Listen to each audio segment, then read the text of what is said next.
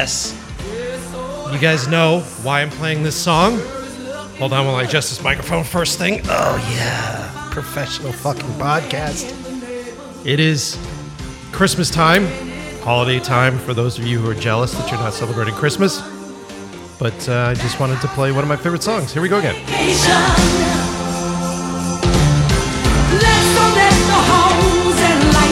Light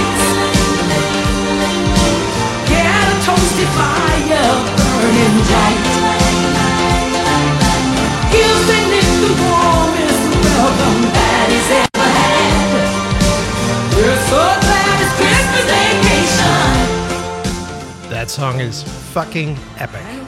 I think it's pretty close to my favorite Christmas song ever. I think this one's pretty awesome. Uh, hello, welcome to the, I guess it's a Christmas special of In Love with the Process.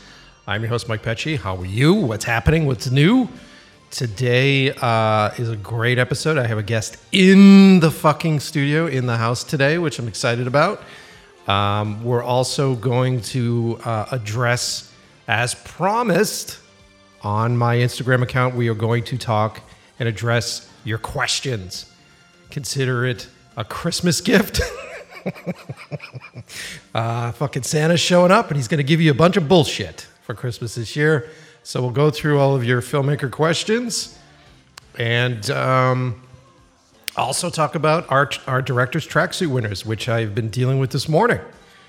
So very excited. But first things first, I want to uh, introduce today's guest. She's very talented. She's an actress, uh, a talented director as well. Uh, Christine Solozzi's in the studio. Hey, Mike. How are you? I'm doing great. How are you? I'm great. Let me kill some of this Christmas music. Solazzi. Solazzi. See, I fucked it up. We were just okay. talking about we were just talking about this off air. And this is the worst part of the show. Full transparency to you guys listening. I'm a bit of a an idiot most of the time. No. And so the hardest part of the show for me, and your name's not that bad, but the hardest part of the show for me is last names. It always is. And then I get this fucking block. And I'm sure you know what it is when you're as an actor. For sure. Oh, yeah, yeah. totally. So I'm just like, yeah, what's your name? And you tell me your name, make sure I pronounce it. I've known you for fucking years. I just, I just, I never use people's last names. Yeah. And it isn't until you're on fucking record and you're in front of a microphone that Totally. you're gonna fuck it all. Anyway, that's me just talking my way out of it. How are you? What's new? Life, you know, uh, not much though. Like, much? I mean, a lot, but also like, you know, things are in a weird place, so they're moving slowly. Um, so then it feels like not much. Well, that welcome to our fucking lives, Yeah. right? Yeah. Um, um, without getting too personal, you talking business stuff? You talking personal stuff? Business. Okay, business stuff. Yeah. Moving slowly. Yeah. Okay. Let yeah. me just have an existential crisis on your podcast. Hmm. Yes, I know exactly what that's like. um, but I mean, as far as you know, the rest of the world is concerned, you're doing really well. Thank you. I appreciate that. Your films have been killing it. Your uh, your recent film, your your uh, how do I describe it? Your horror piece that is what do I? It's like a little shop of horrors Yeah. craziness. Yeah. Tell the audience about your your new film. Um, so it's called My Friends the Plants, and I wrote, directed, and starred in it. And it's a mockumentary horror comedy about a woman who's a familiar to vampire plants and the difficulties that she faces. So uh, I just assume that someone at some point asked you to take care of their plants, and you were trapped in this scenario. Is this what's going on? Where does it come from? I wish, like, I am such a plant person. And so I have a lot of my own plants, and we used a lot of my plants for the film. and then it was also an excuse to go buy more. and Alex was like, "Come on." I thought the piece was really great. I thought your performance was really fun, and um, I enjoyed it. And I, I, I'm I'm very happy for you because it has been uh, cleaning up at festivals. You've been doing really well. Yeah, we've been really like pleasantly surprised about how well it's doing. Best directing and best and stuff, best Thank you. acting and stuff. Like it's been killing it, man. Thanks. Yeah. Um, so is this is this your second short? How many shorts have you directed? This is my first. This is your first. Yeah. Holy shit! what a way out, man. I know, I know. It's been uh it's been really exciting.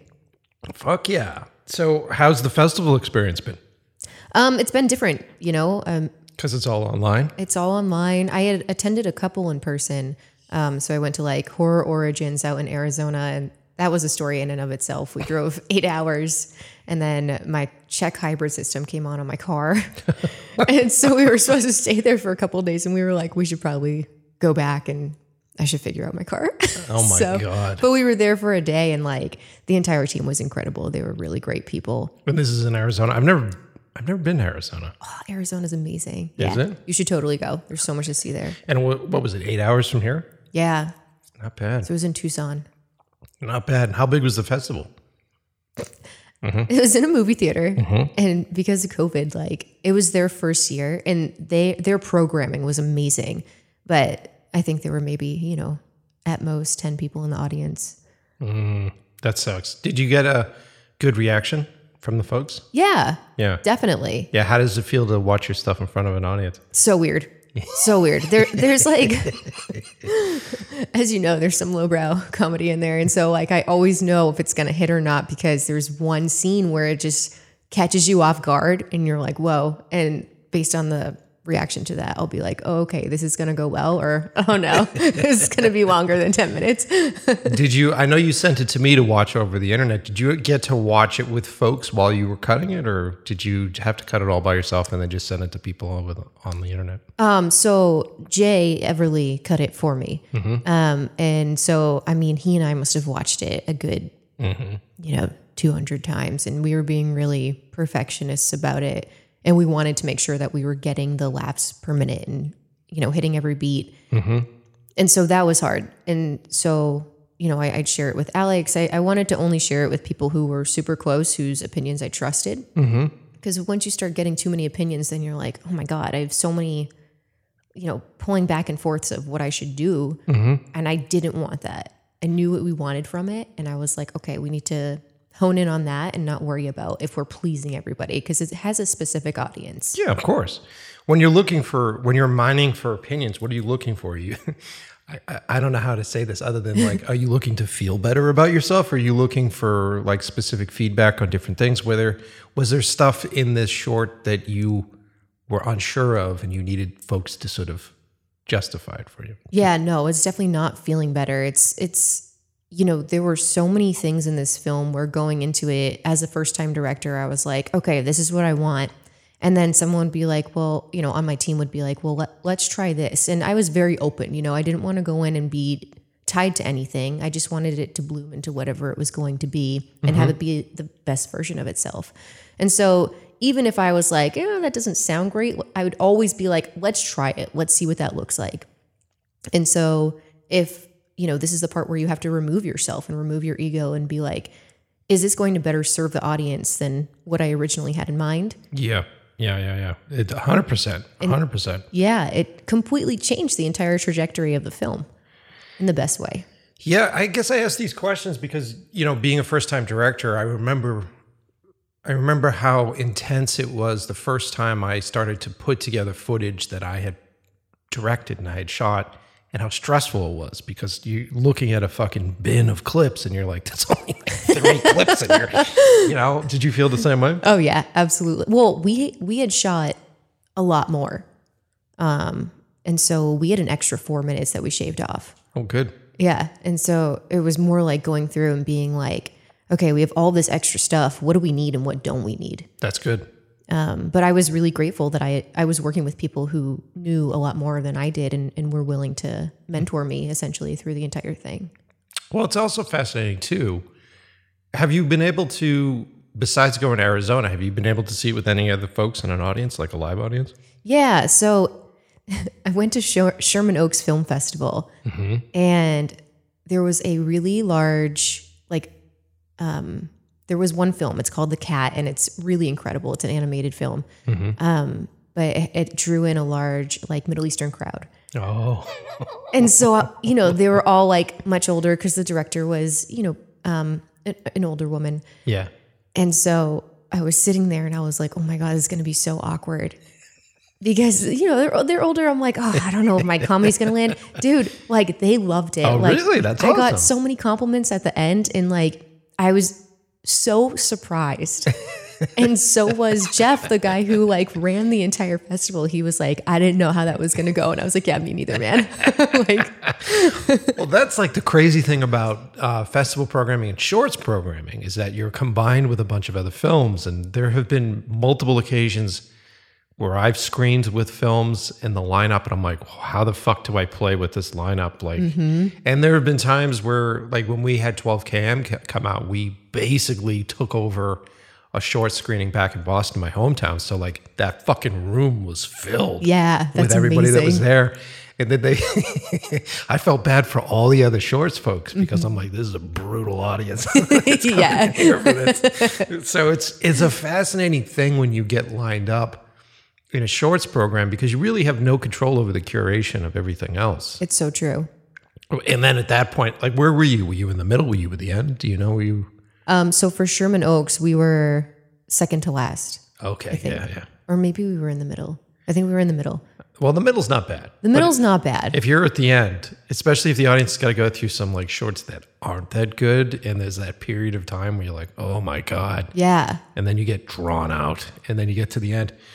So, yeah, I mean, I've screened at the end for a lot of our stuff because my, my shorts end up being longer. So they pack it at the back end, and, Yeah. And Jesus Christ. That that that, that happened to us at one festival where Yeah. it was like everything was like really drawn out and the stories before were really slow. Yeah, and then we got to my film and like the audience was like they perked up and I was like, "Oh, okay, like this is making my film look really good right now." it's crazy. It's crazy. Okay, so you've seen it with with uh with a lot of folks. So um did you when you were screening it with an audience of people, did you start to feel um the truth? I guess there's there's only one way to put it. Like I, I feel like when I'm with an audience you, you're watching it and you- you're not even looking at what the there's like this uncanny magical thing that happens where suddenly because you're sitting with other people the truth comes out. Yeah. you're just like this is the thing i've been avoiding. This is the reason why this sucks and i've been pushing this and this isn't right. Did you feel that stuff? Honestly, like I think I enjoyed making it so much and tailored it to my own humor so much that every time I watch it, I'm sometimes the only person in the audience who's laughing and it's so bad. that's good. But yeah, there are times where I'm like, oh my God, this is like, this, like, it feels like an eternity as opposed to 10 minutes. Where I'm like, this is so long, just end.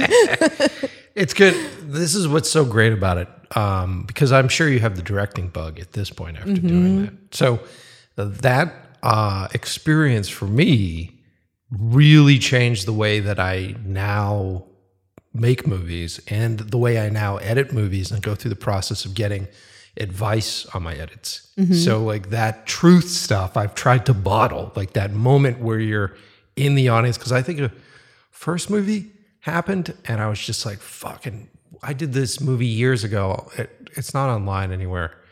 I did this movie about a woman that dies in a bathtub and goes to the morgue and the guy at the morgue is super creepy Ew. and she wakes up. It turns out she had hypothermia, and so she wakes up through this process. It was this really creepy, weird Oh my God. thing that I did, and that got into TromaDance, which was at Sundance, and and so for the first big movie, I got to go out there and do that stuff. But I also had that experience. Oh my God. Yeah.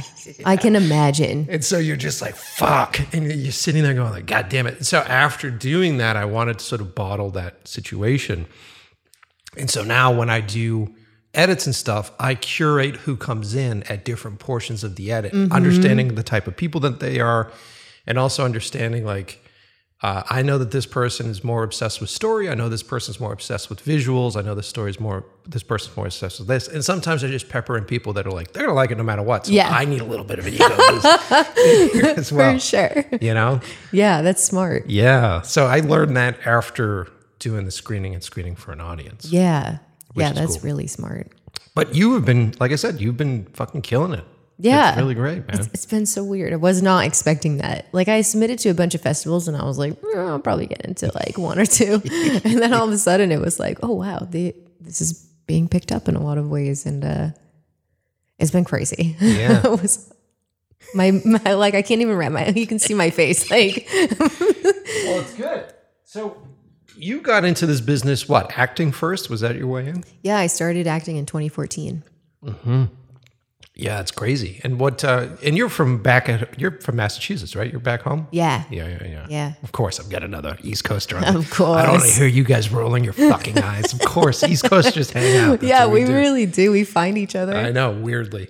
Um, so, uh, why'd you get into acting? What got you into that? Uh, I've always wanted to be an actor, and uh, I went to school for fashion design, which I, I, you know, you're 18. I look back and I'm like, what was I thinking? Like, and uh, I started working for the TJX Companies Inc. Uh, Oh, okay. Yep. immediately after school, and you know, I mean, it's super. It's one of the only places that you can work. I feel like in fashion design and like really get the experience. I mean, there are other places, but like I feel like TJX is the big one. Mm-hmm. So that's that's like the TJX, like Marshalls, all those. They have that fucking compound Yeah. over in Natick or Framingham, right? I worked there. Yeah, yeah, I did, I did a couple of videos for them back in the day, and dude. that compound is weird. It's wild. Yeah. Yeah. It's wild. It's huge. Yeah. And it's so weird because it was huge. I don't know if I'm allowed to say this, but like the amount of space that we had to work in was not. So it was interesting. oh, why ain't I allowed to say that? I don't know. I'm like, can I say that? can I expose their secrets? They're not like watchtower. This isn't like a TJX watchtower episode. It's gonna come back and get me. They're just like canceled. she exposed our secret. No, they're the TJX. It's like Marshalls, Home Goods. They all own the same spots. And if I remember correctly, it's like this big compound with like three different buildings or Yeah. something. Yeah, wacky shit. And like around the holiday, we used to do shit for them prior to the holiday season, and they were just sort of like exposing the lines of shit that they were putting out that year. Yeah. And so I did like two or three videos, and I was like, God damn. Yeah. Yeah. It's a lot. It's wild. And it's like this warehouse full, mostly women that work there, warehouse full of Mm-hmm. ladies that are just fucking running around and like, Oh my god, but they're powerhouses. Yeah, like it's nuts. every woman I worked with was like a powerhouse. it's nuts. It's nuts. It was pretty wild. I didn't know you did that. That's cool. Yeah. So I like started designing children's clothing.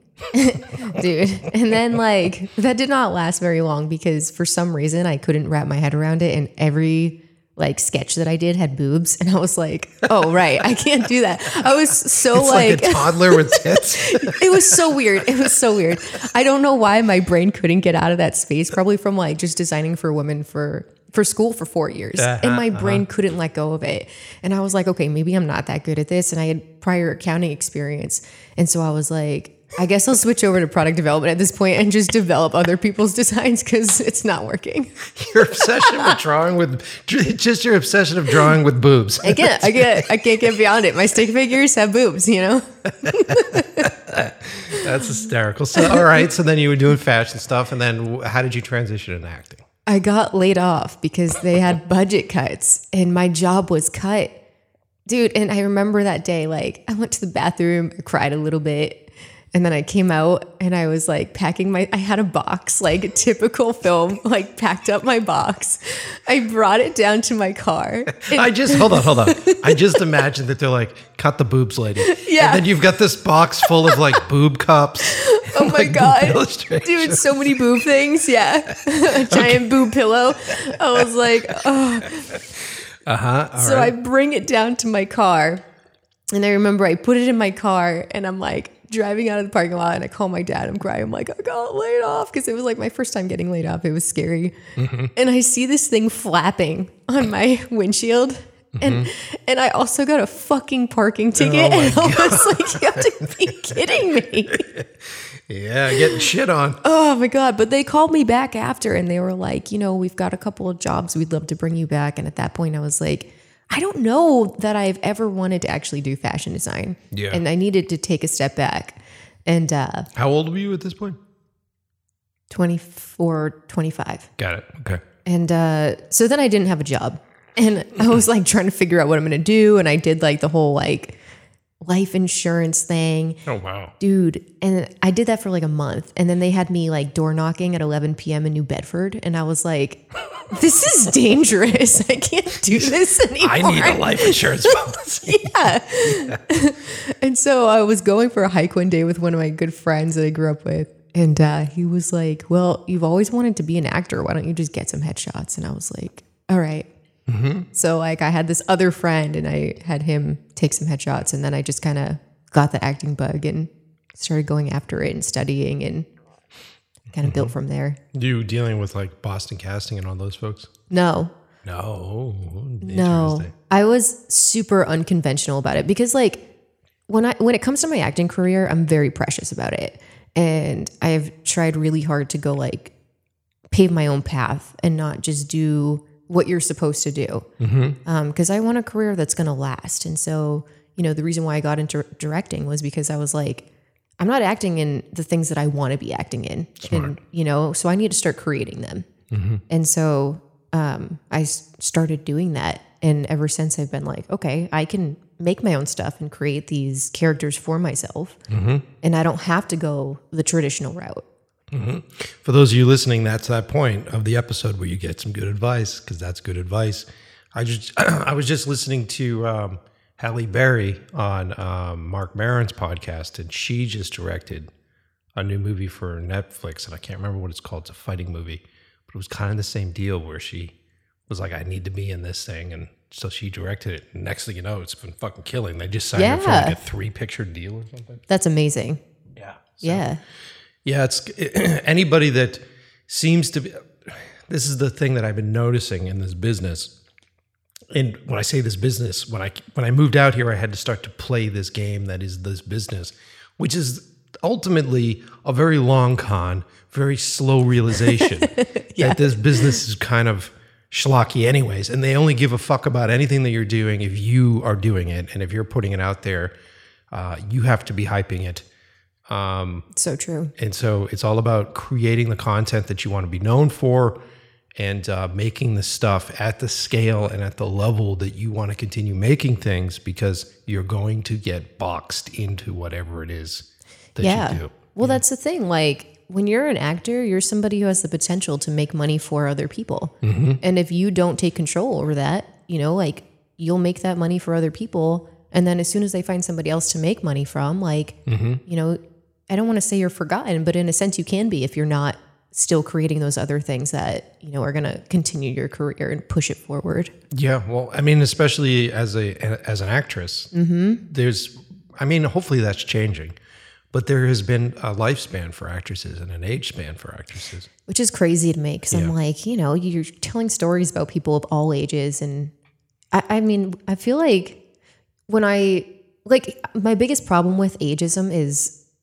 the people who have the most interesting stories that I've met in life are so much older, yes. and I'm like, why aren't we sharing their stories? You know, like Yeah. I mean, that's, but as a culture, we're obsessed with youth. Mm-hmm. I've gotten on tangents on this before, but we're obsessed with youth. And I, I honestly think it's because youth is easier to manipulate as far as buying and selling Totally. concerned. There's a mass target market for it. 100%. You knowing, designing, you know, titty, titty outfits for babies.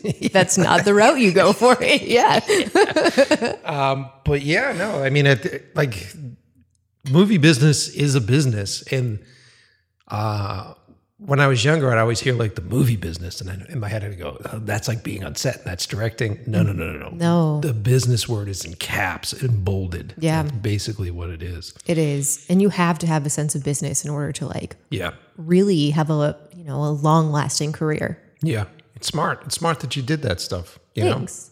know, I mean, you've worked and done some really great other projects. Um, what was the name of Kate's film? The plumber. The Plumber. That's right. That's right. That one looks really cool. I, I never did. I end up seeing the whole thing. I think I saw pieces of it.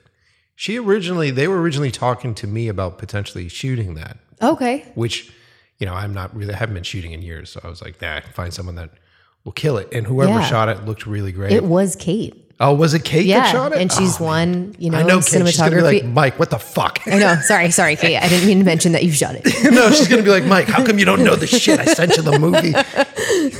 yeah, she's won some like best cinematographer Yeah. awards and everything too. And like, You were great in that.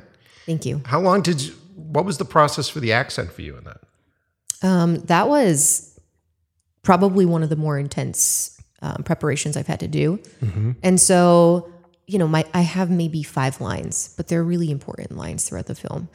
And so I spent a lot of time. I watched a lot of um, like videos on YouTube on how to perfect a Polish accent, and then Kate and I would sit down and we'd go back and forth on it. And I meant, I mean, we spent hours making sure that those five lines were as good as they could be Yeah. and uh, and then Hunter and I would spend hours on the phone talking to each other because he had to have a German accent, and so we wanted to make sure that on the day we weren't like borrowing each other's accents and then they're coming out all wonky, and that like you know he was being able to maintain his German accent while I could maintain the Polish one, and uh, it was it was like a grueling experience in the best way. Like, um, I really enjoyed being able to build that kind of character. That's cool. Yeah, That's Yeah. cool. so, um, with the success of the movie, and now you have the directing bug, which is nice. Um, uh, what's your plans? Like, do you are you pushing to do more shorts? Are you pushing to do something larger? What's up next? Um, since I only have one short under my belt, I feel like it'll be difficult to get funding for a feature if I like went after it right now. Well, believe me, I've got a bunch of shorts under my belt. Yeah, it's still fucking yeah, difficult. To get Totally, exactly. So I'm like, all right, I'll. Yeah. I've got two shorts coming up that I'm super excited about that I'm looking to direct next year. Hell yeah. Yeah, and I've I've tried to keep them pretty contained so that they're easy to shoot and like you know, they'll. I think one of them's going to be one day and it's like a six minute short, and then the other one's going to be two days of shooting, and that one's probably like an eight minute short. hmm You bringing the plants back, or Nah, they were tired. they were like, "We're done." That's cool, man. That's cool. Um, yeah, like it's smart to. My only advice that I would give you on shorts: do them to learn technique Yeah. and to be comfortable with yourself. But if I could go back in time and take 12 km and literally just add another half hour to it, Mm-hmm. it would have changed the entire process for me as far as getting a movie uh, funded. Yeah. Because you hit this point with producers where they just go, cool. So all your stuff looks great. This is really cool. But have you done a feature? And you're just like, yeah, yeah, chicken, chicken of the egg, motherfucker. Like Yeah. you see how big this thing is, and you see the level of the scale of stuff and how much that costs. That that's why I'm here. That's why I'm talking to you. yeah. It is so interesting Yeah. that people hone in on like the necessity to have a feature in order to make a feature. It's crazy. It's nuts to me. And and I get the idea. Look, I know that they're not thinking this way, but I'm assuming let's let's assume the best. Yeah. That they're sitting there going, Well, you just we want to make sure that you know how to time out and pace out a feature film. We want to make sure that you know how to like put that together and run your themes and do all that stuff. In my head, that's what I tell myself. And those are the things where I'm like, yeah, that's where I'm gonna concentrate and make it really great. Yeah, But at the end of the day, it's they're just everybody's looking for a hundred fucking reasons to say no. yeah, it's true. It's never like, hey, I want to make a movie. I want to make a movie with you. So let's find a hundred reasons to say yes. Yeah. And I'm not saying that those folks don't exist. If you find them, they're like fucking latch onto Right, them. Those are the ones. But most people are just like, uh, Yeah, but like at the same time, we see that so much, and it's like a lot of filmmaking in a lot of ways has become stale because of it. You know, like mm-hmm. you've got the films that are the same thing over and over again, mm-hmm. and then people complain that nobody's going to the theater, and it's like, well, why are they going to go to the theater to see the same film again? right, right. Spectacle. Well, this Spider Man has all the Spider. Oh, I did see it last night. did you see it? I did. I haven't seen it yet. But I don't give a shit about spoilers. And at the same token, I was just talking about that Instagram and don't tell me anything so that way they don't yell won't. at me. Yeah. But I haven't seen the movie, so this isn't considered a spoiler. But I would assume that you're going to see some other Spider Man. in this fucking movie. I would assume maybe something like that's going to happen. I'm not even gonna- I'm not gonna say You gotta anything. but I would assume that that's going to happen. Who knows? What difference does it make? um, so, yeah, okay, cool. So uh, I'm sure at some point you want to get into features and I have one that I've been writing, and I've been writing it in a way that it would be able, you know, it's something that I could make.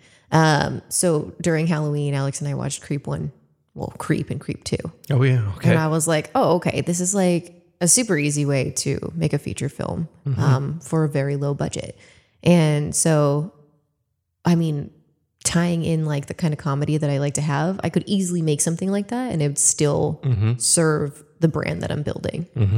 And so you're going to be playing in horror for a while? Is that your thing? Or? Horror comedy slash comedy? Yeah. Like i really love i love the comedy aspect of it. Like it makes such a difference on film. Like i love laughing in between takes and laughing and you know the grueling editing process. At least you're laughing through it. Um, so it, i prefer to stay there but I, I mean, it's it's funny um, how much comedy suits or how much comedy is a necessity for a lot of horror pieces because it's all about breaking that tension. And horror, for me, is all about suspense building and tension building. And so you're constantly trying to keep that rise. But at the same token, you have to, if you can break that rise with silence or with with uh, comedy, then it becomes even more intense and brutal. And if you're using that comedy to further ground your characters and make the characters twice as relatable, yeah then death scenes or anything else that happens after that hits twice as fucking hard. it totally does yeah yeah. yeah because i mean there's like you know there's a, there's a charisma to comedy and giving your characters comedic moments that make them feel human Mm-hmm. I love it. I think it's really cool. Have you seen Werewolves Within yet? Yeah. Yeah, it's a great one. yeah Yeah. it totally is He killed that movie. yeah And that one, when I watched that, there was so much comedy. There's so many jokes in that that happen in between cuts. And and most of the time when you're pacing out comedy, you want to also take into consideration laughter and how much time people are laughing. Yeah. And he didn't. He was just like full fucking Yeah. throttle. So I'd be laughing through stuff and I go, I think I missed like five fucking jokes. Please let's rewind it. yeah Um, that that movie's great if you guys haven't seen it. And I did that whole episode with uh, the director. So, um, yeah, well, fuck yeah, I think that's great. thanks I'm happy for you. Thank you. I Yeah. appreciate that. Yeah, we've known each other for a little while. You worked on some of our stuff. You worked on uh, some of my stuff. I forget how we initially met. I We met because Gina came out and she had a photo shoot and she needed some help. Right. And I was like, oh, hey, I have the day off. I can do that. Mm-hmm. Mm-hmm. And uh, That was a while ago. that was a long time ago. Holy shit. Was that 2017? Yeah.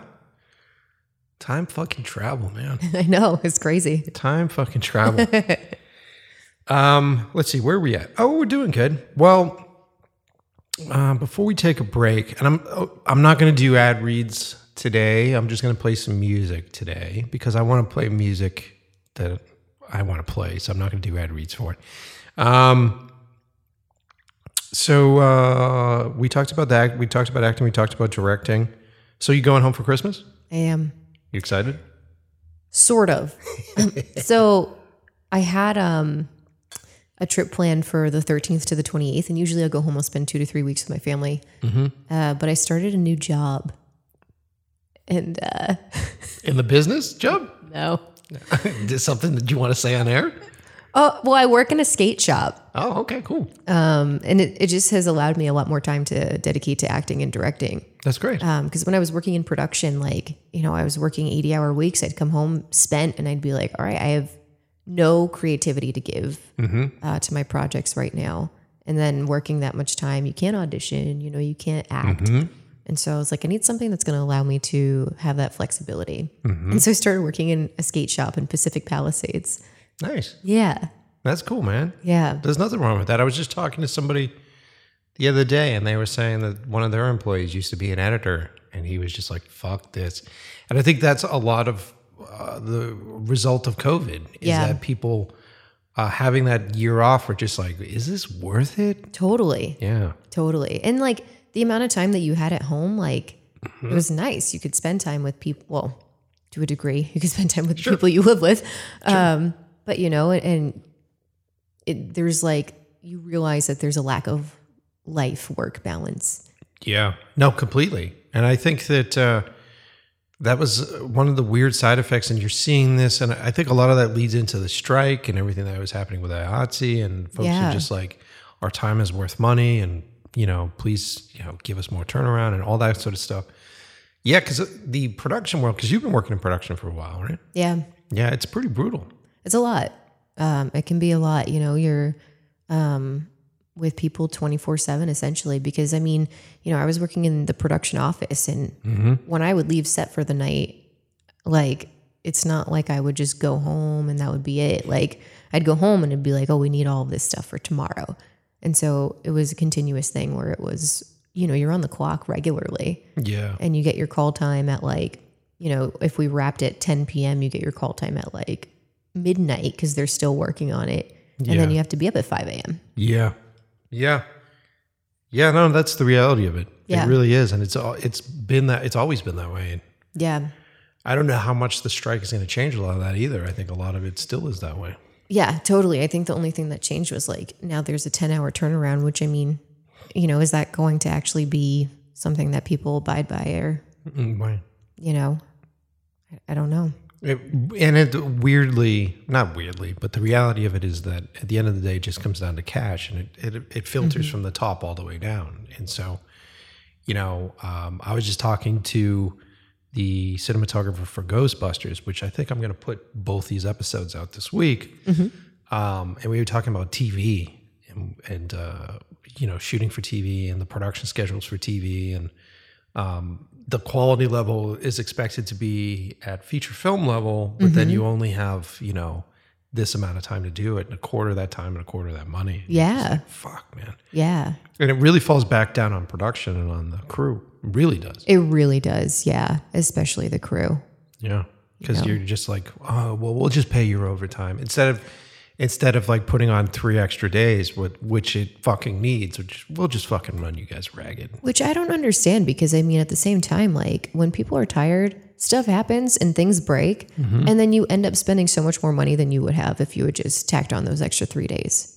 But it's the I find that it's a and this may be a controversial statement, but I find that it's an emotional disconnect.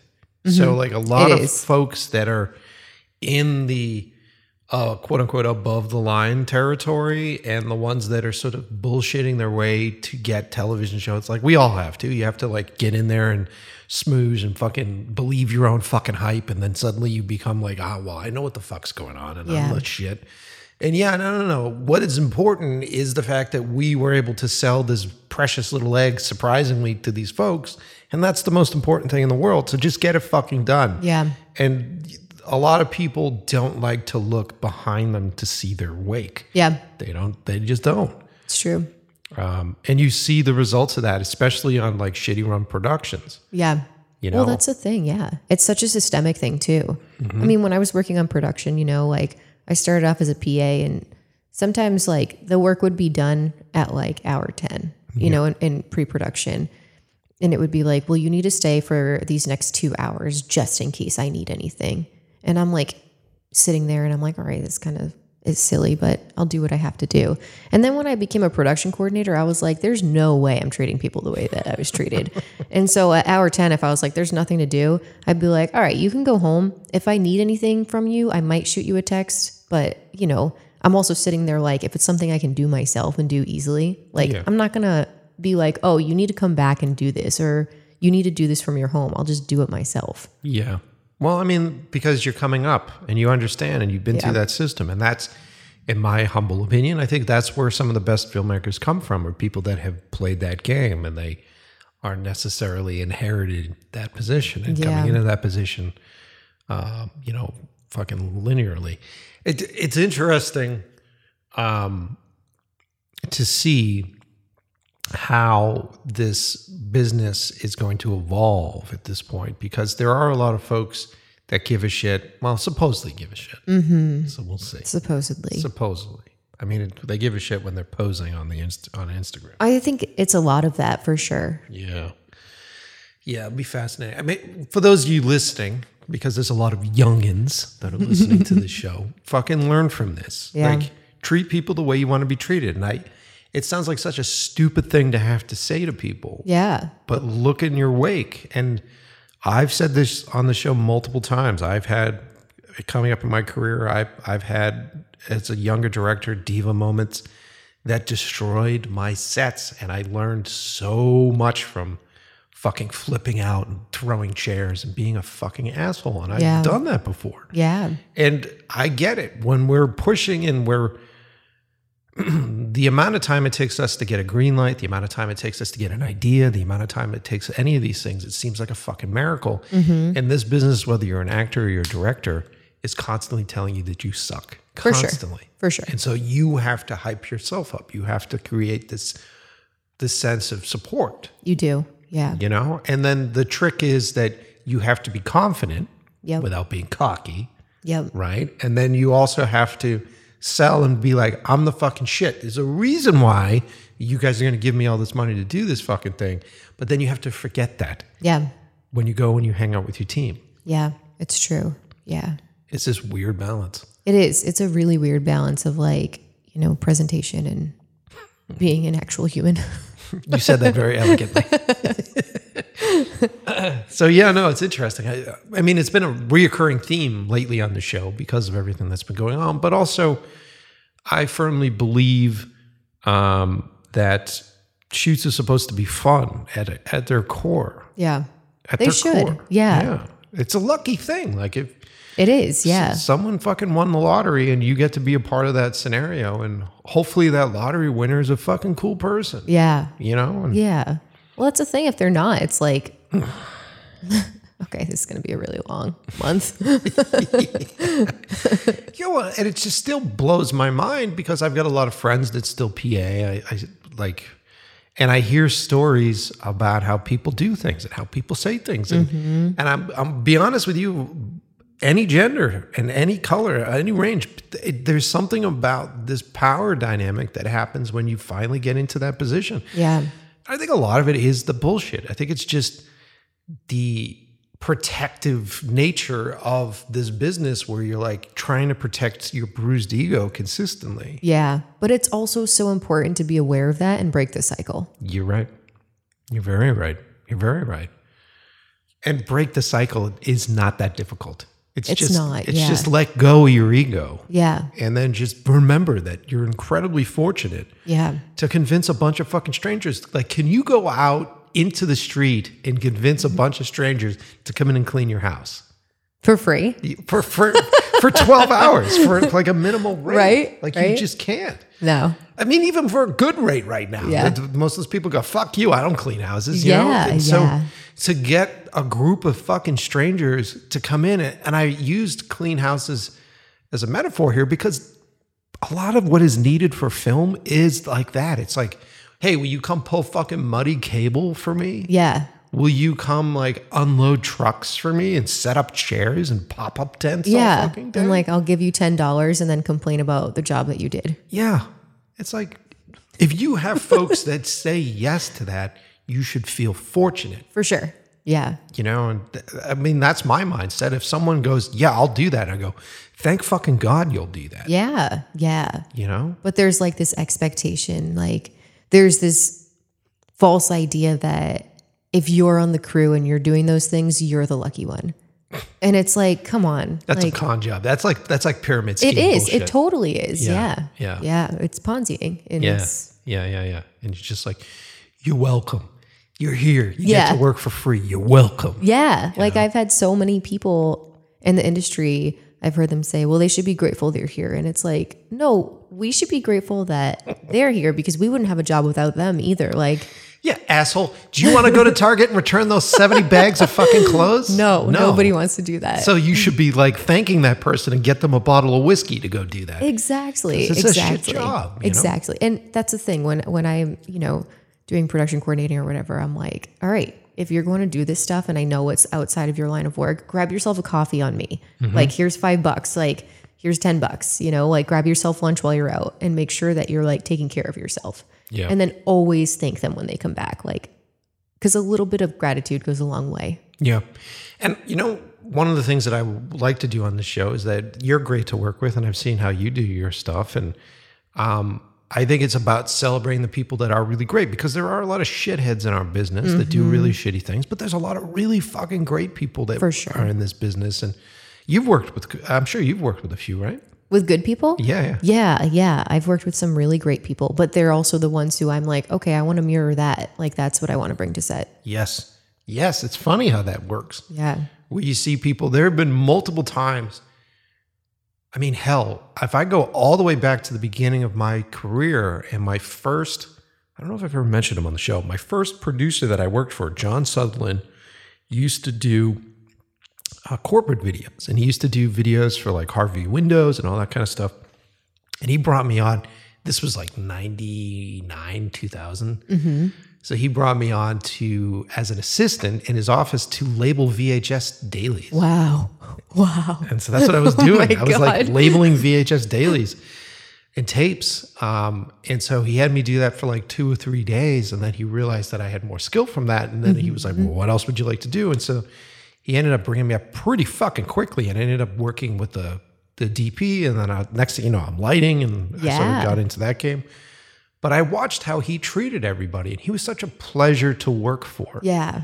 um, and I would show up, and he was he's the guy that I think he was the guy that taught me uh, that one of the best skills that I had was loading a car Yeah. and having the ability to take too many cases and puzzle those cases Play Tetris. into the back of a vehicle, and that was in the beginning. That was the reason why I was fucking hired. Yeah.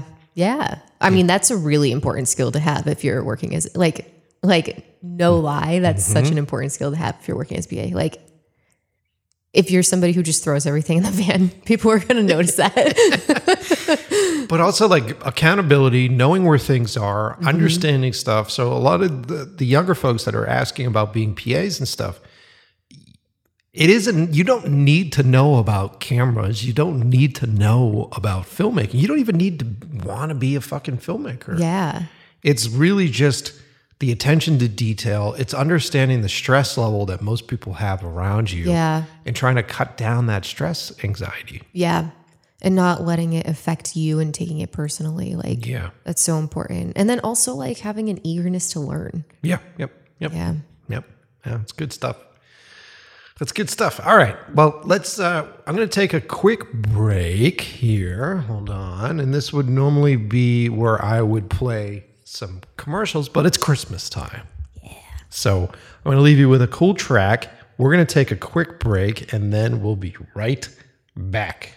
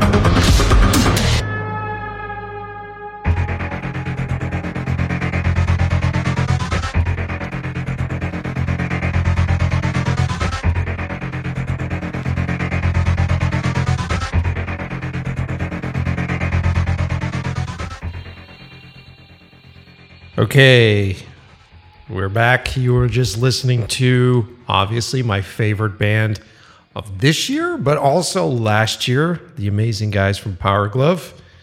Uh, if you haven't heard the episode I did with them, sort of a, a retrospective on Power Glove, go back and listen to it. Um, and be sure to check out the tracks that we have up there. I think what's going to happen is once I cross 200, um, the earlier episodes are going to be behind a paywall. That's right, I said a fucking paywall. Wow. Yeah, this boy needs to make sure that income is coming in. Yeah. Um, so uh, make sure you go back and listen to those episodes now. And if you have a friend that is like, you know, maybe I'll get to it soon, you'd be like, you better get to it quick, motherfucker. Because well, the first episode will always be free. Um, but then I think once we sort of cross into the 200s territory, then I think the earlier episodes will be per pay. You know, because why the fuck not? Right? I've been I've been more than generous. yeah, you deserve it. It's not. It's going to the costs for the show. It's not even. It would be like fucking like ch- chump change. Um, so all right, uh, wanted to talk about uh, a bunch of stuff as far as you guys are concerned. I want to thank everybody as always for following me on Instagram at Mike Pecci or following the podcast on Instagram. That's in love with the process. Pod on Instagram. Uh, you guys have uh, contributed to the show, suggested guests for the show, which I have followed through on. I try to with everybody that sends a suggestion. Um, and I'm now able to get bigger and better guests because more of you are fucking listening, which is nice. I've had uh, fucking like November was our best month in the history of this show, um, which is really nice. And it's cool because now I can write to publicists and they go, How many people listen to the show? And they go, Oh, okay. Yeah, yeah, yeah. We can put them on the show now, which is nice. That's awesome. Um, so thank you everybody for that. And I tried to give back. We did. we did our uh, director's tracksuit contest. Amazing. You got to see my tracksuit I in, did. in real life. oh, I did. Yeah. It was awesome. Yeah, was it awesome? It was. I remember when I was doing the shoot, uh, I uh, had to cross the street because we were shooting at this house and we had to cross this busy street. And I had a couple of cases in my hands and I crossed the street and traffic is just stopping. oh my God. And dudes are just leaning out the window going, dude, that tracksuit is ill. And it was like down in West Hollywood. And I'm not used to that kind of attention. And I'm just like, thanks, man, get out of here. Oh my God. That's awesome. So uh, it ended up picking up. If you guys noticed, it. Uh, I did a couple posts. I did uh, some advertisements for Black Magic wearing that, and uh, everybody loved it. And a lot of the directors listening to the show were asking where they can get their fucking tracksuits from. I don't know if Prano has bought her tracksuit yet, um, but uh, we ran a contest. I wanted to give tracksuits to you guys and girls out there and make sure that you felt like uh, you had what you need. You had the stuff you need to be a real director. And that's a That's a tracksuit. tracksuit. so we did it. We ran this contest and two winners. Super excited. Our two winners are Douglas Wicker. So very excited with Douglas's. Uh, he sent two epic poses. Um, and then Mulholland Days. Uh, she sent over her stuff. So two tracksuit winners out there. Congratulations. I am in communications with G Style USA now, the makers of those tracksuits. Um, their fucking stuff is sold the fuck out. Wow. It's crazy. I went to their website this morning and I'm like, holy shit. Thanks to you. I would think that is hysterical if that's the case.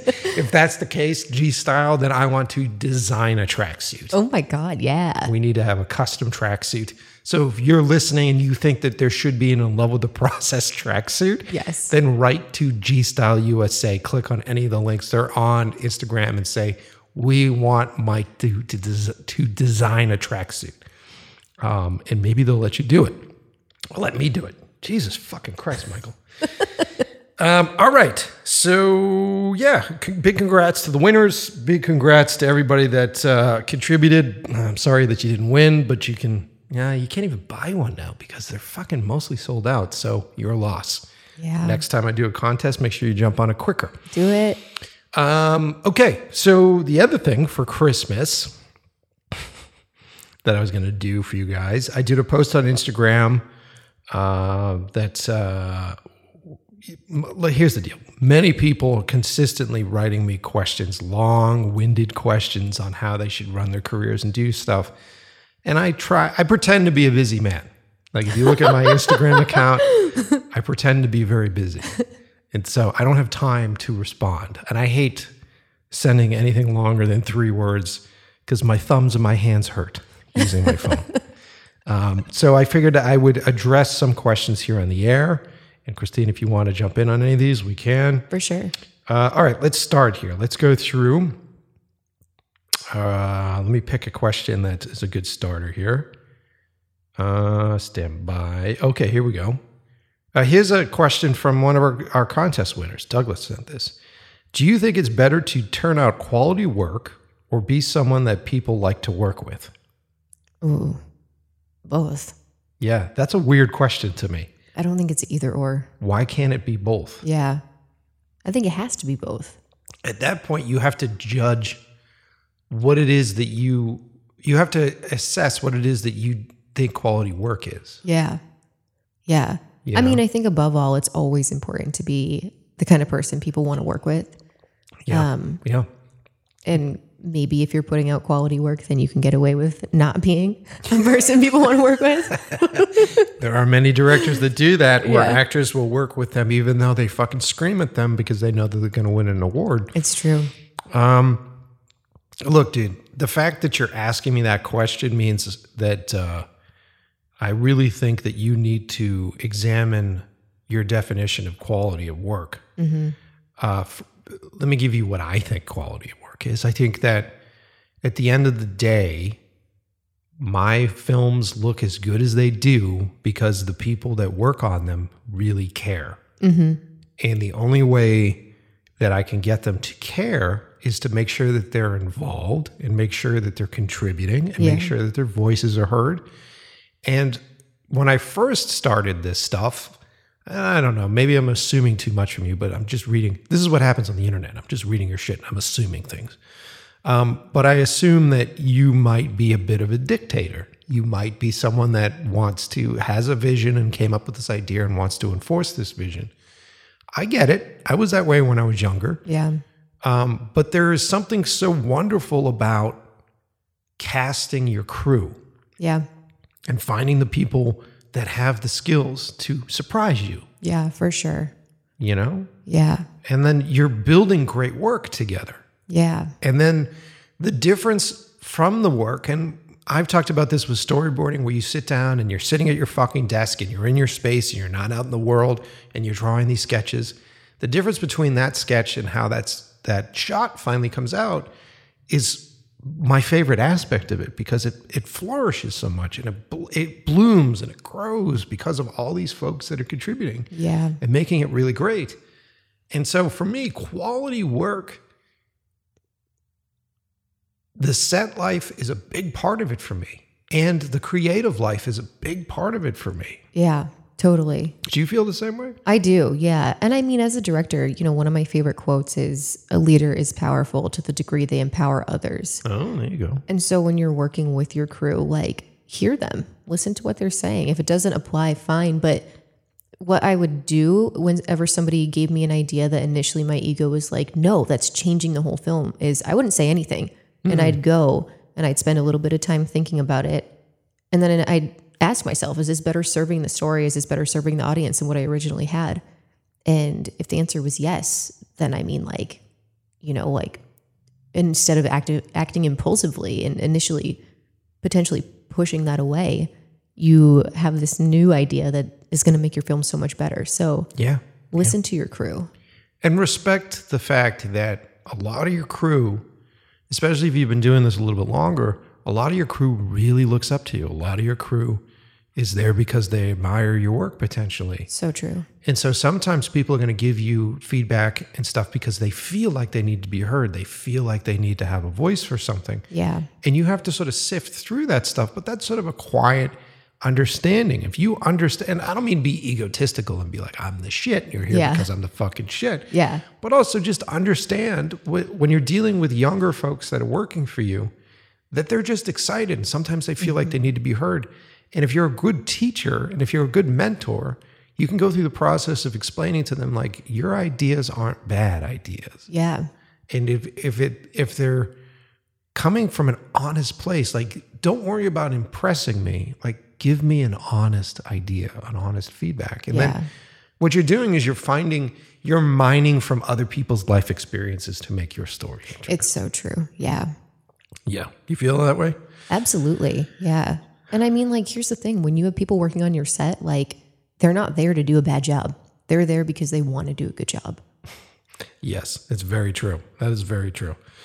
All right, I was just chuckling here because uh, in my post I said, uh, ask me questions about filmmaking or cooking if you want to ask that because I do a lot of cooking. Oh, yeah. And this asshole says, "Have you ever cooked? Have you ever cooked actual film? You fucking oh jerk. God. Is yours tasty or bitter? My film is always overcooked. Any advice? I would say uh, if your film is overcooked, then uh, leave the edit room sooner. True. What do you Very of that? true. That's a good response. Turned it, turned it back on you.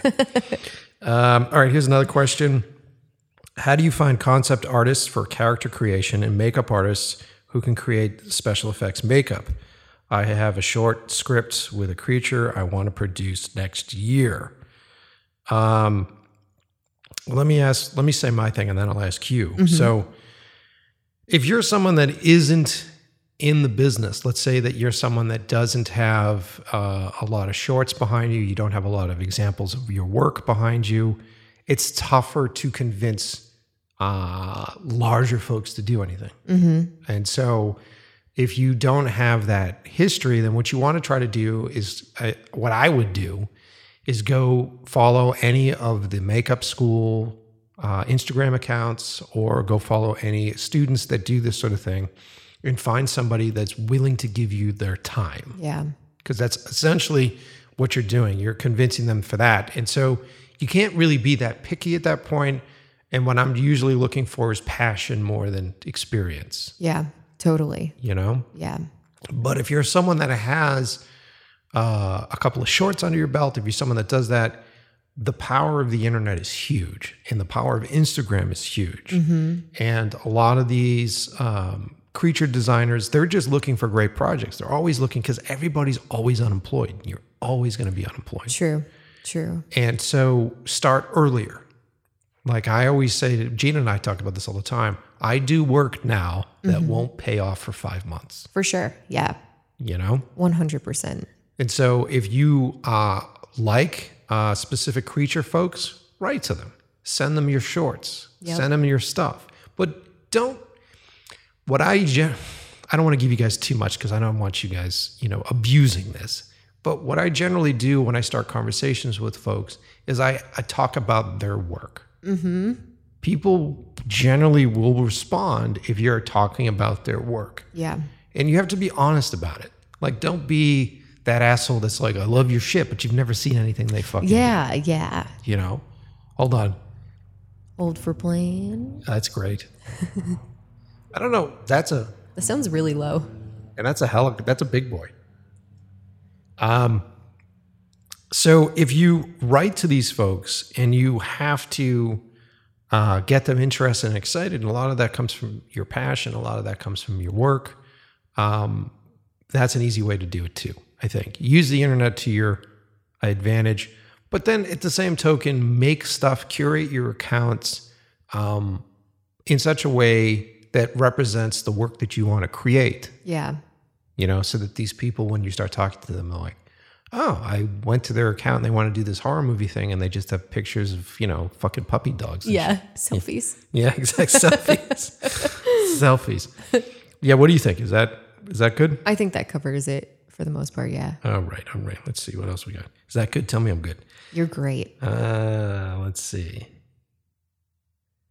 Oh god, which would be the best camera for under a certain amount of money? I'm not going to tell you that shit. Yeah. That's something you got to research on your own. There's plenty on, of people that can tell you what to buy. This show's not about that, guys. Yeah. Um, okay, here's another question. Uh, do filmmaking and cooking have similarities? What might they be? Well, obviously, you haven't listened to many episodes of this podcast. uh, do you like to cook?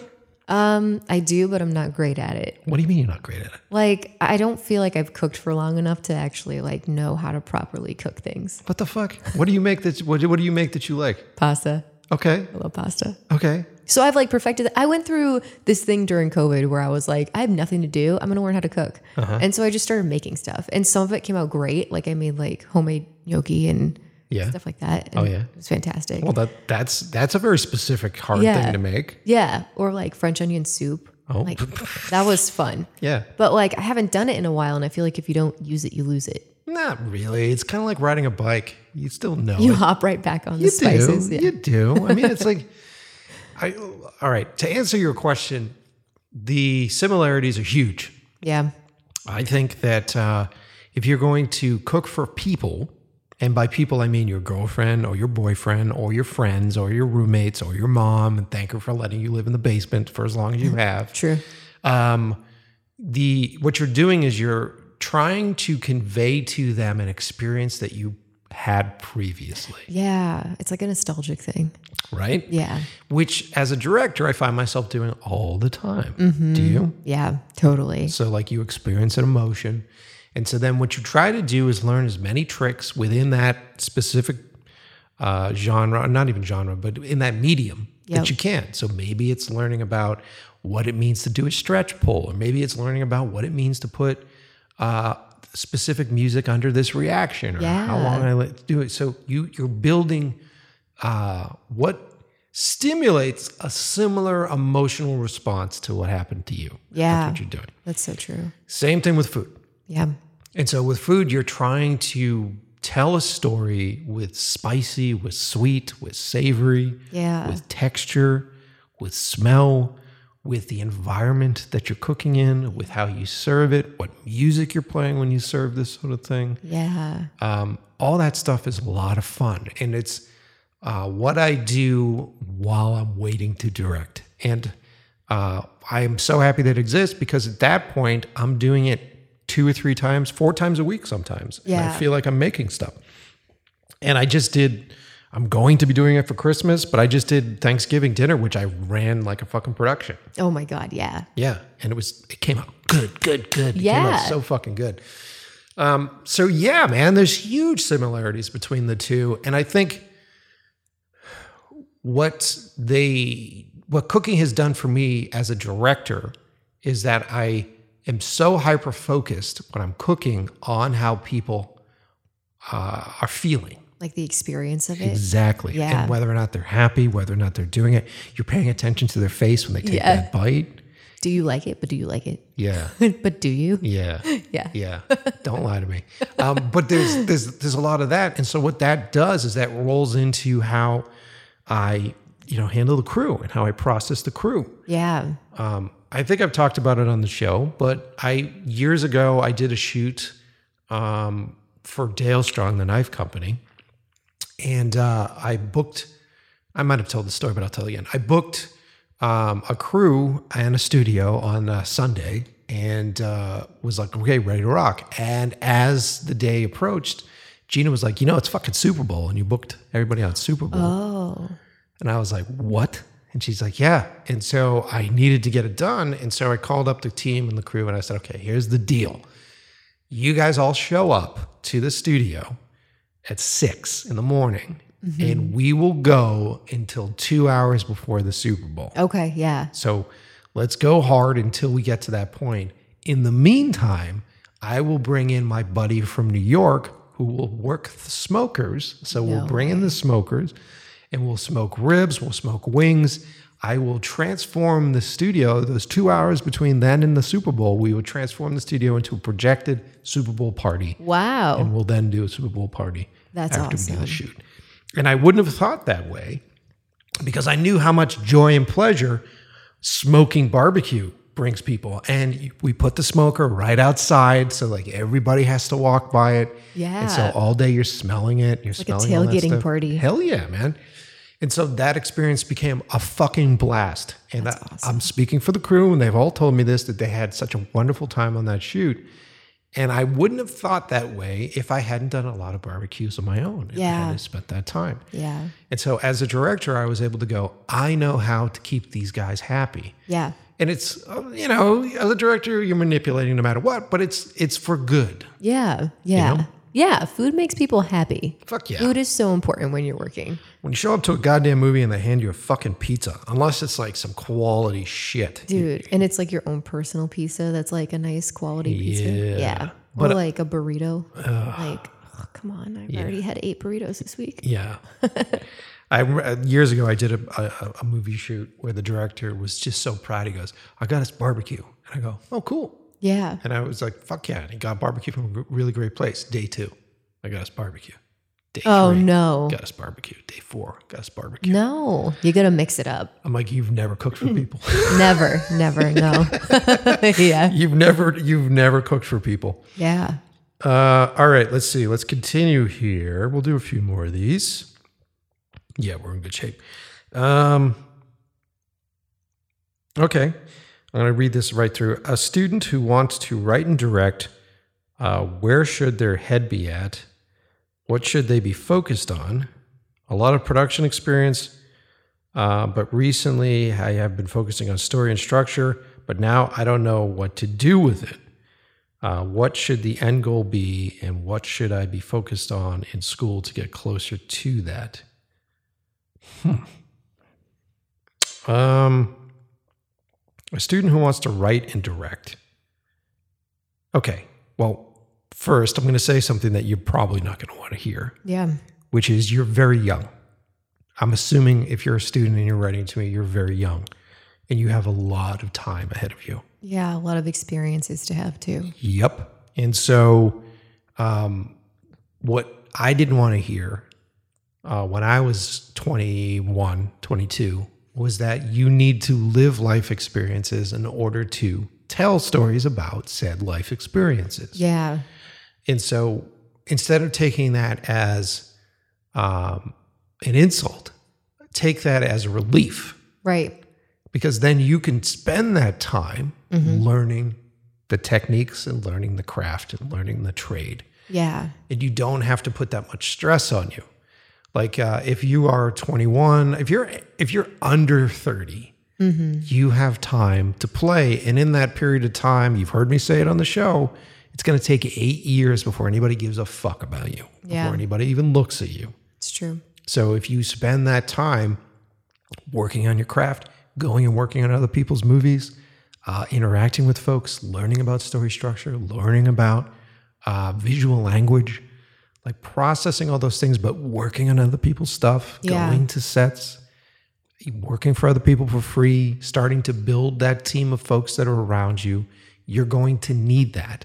And then when you get into a position where you feel like you have some techniques that you want to practice and show the world that you're doing, make a short, Yep.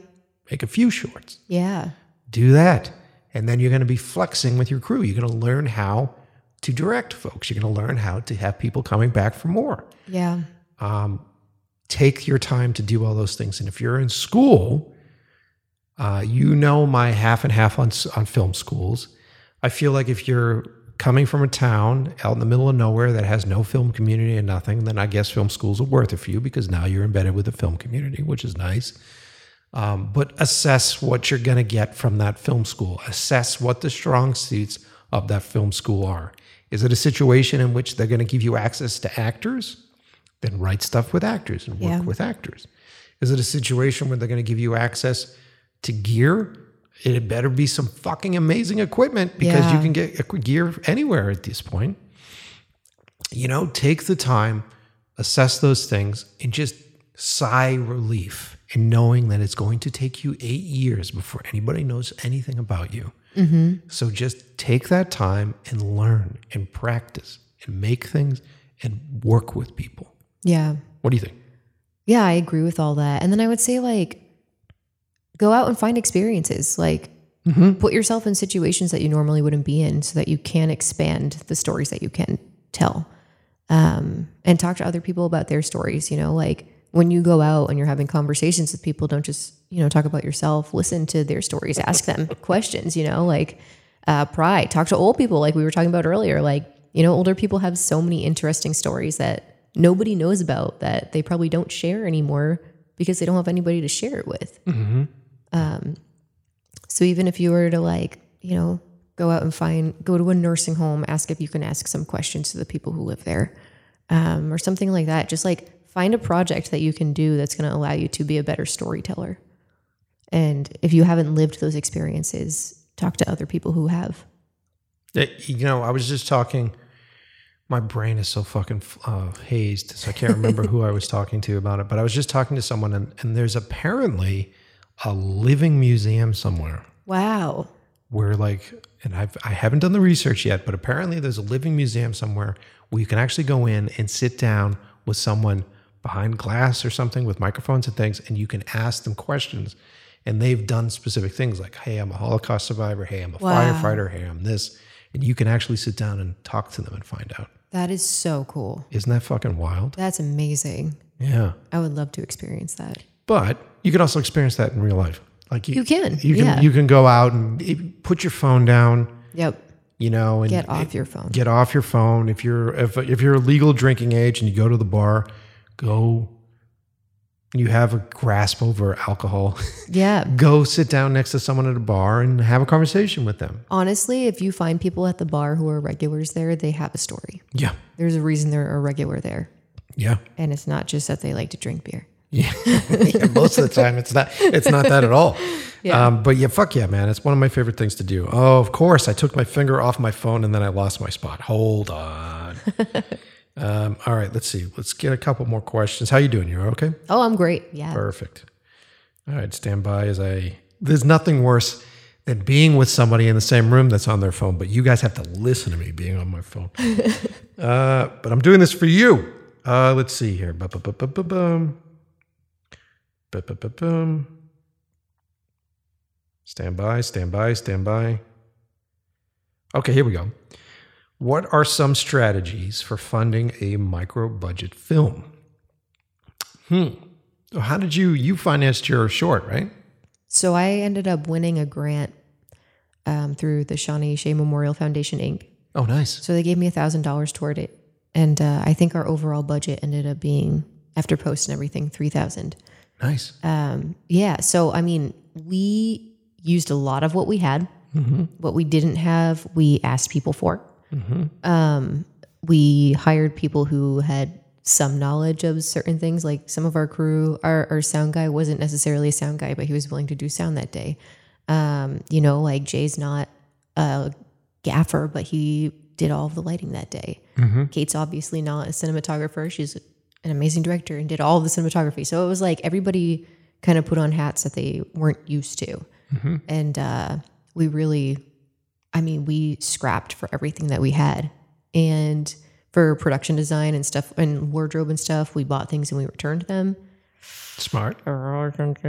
But No, but I mean, look, I'll say that we have I've done that on a bunch of different things. you have to. You Yeah. have to be smart about the money that you're spending. yeah. Um, because here's the thing if you make a micro budget short, it doesn't end there.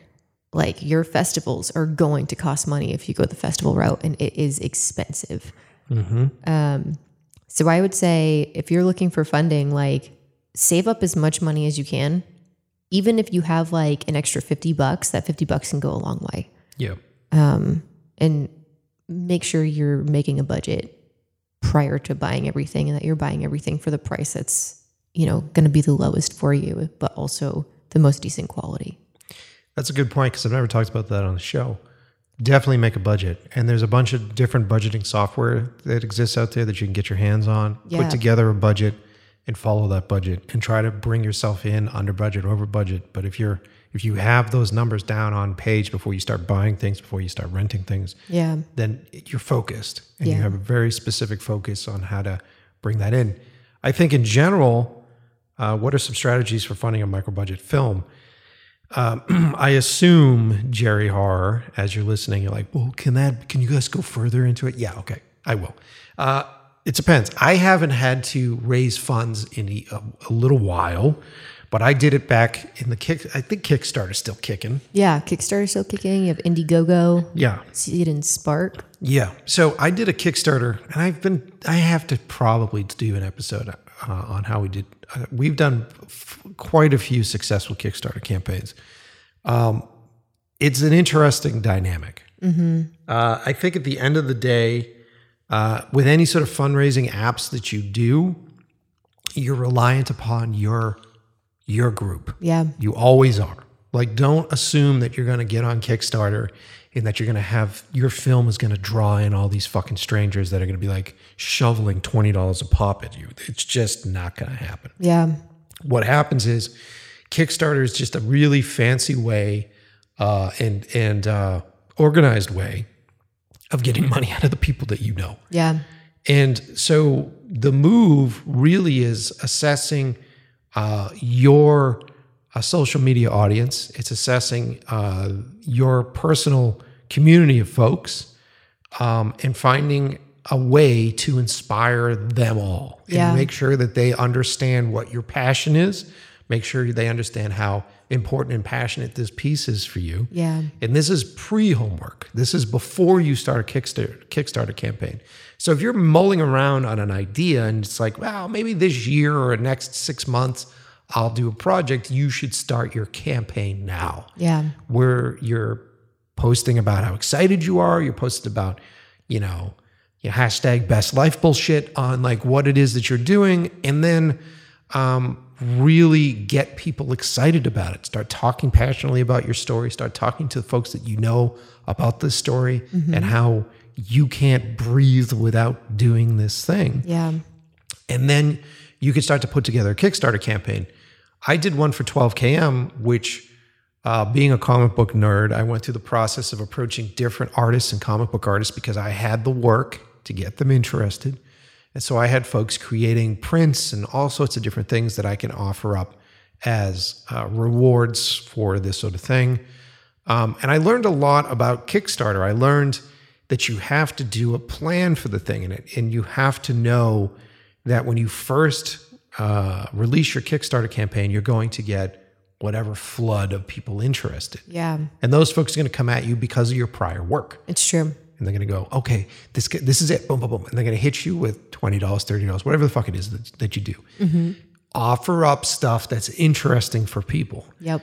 Most people don't want a DVD anymore. Most people don't want to pay to see a movie anymore. Yep. That isn't what it is. At the end of the day, you have to be giving them access. They have to get access and they have to feel like they're part of this. That's Yeah. why they're doing it. So maybe you're giving away stuff like um, you're going to be part of the premiere party or you're going to be part of a special group. This is what I did. I did a directors in a circle rewards thing where they I had them work for me. So they were part of my initial screeners. So I'd send out early cuts of the edit and go, "What do you think? What do you think?" And I'd put them in categories. That's smart. They paid good money for that. There were people that did do that. So you got to be smart about a kick, Kickstarter campaign. I, I, if you guys want, write to me and let me know if you want me to do a whole episode on it. It's a lot of fucking work. So if you guys want me to do it, if more than two people want me to do it, then I will. Um, but uh, Kickstarter does help.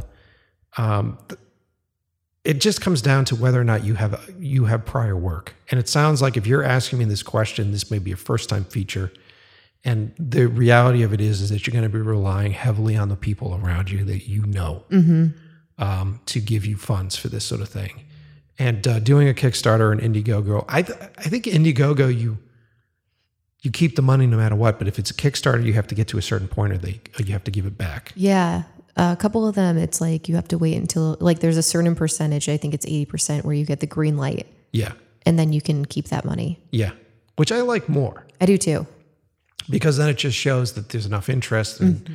it rises all that. Like I like that more because then if you don't reach your goal, then what are you going to do with that fucking money? Yeah, that's a little weird. Yeah, it's very weird. So Yeah. Uh, if Kickstarter still exists, definitely do that. Um, but there are a bunch of little pitfalls and stuff in the. Let me know if you want me to do a Kickstarter episode. I don't want to get too deep into our Christmas episode with Kickstarter bullshit. Um, but if I was going to do that, that's what I would do if I was trying to raise funds. Um, there are other ways to do it. Uh, I've been able to work with sponsors to have sponsors pay for stuff.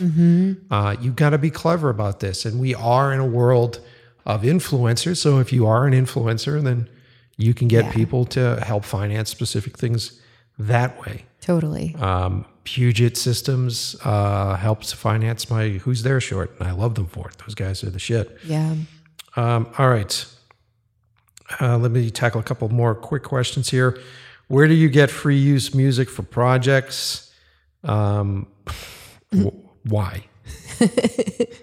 you there are royalty free sites out there. Yeah. Um, stick around into the new year, and this isn't intentional, but this just works.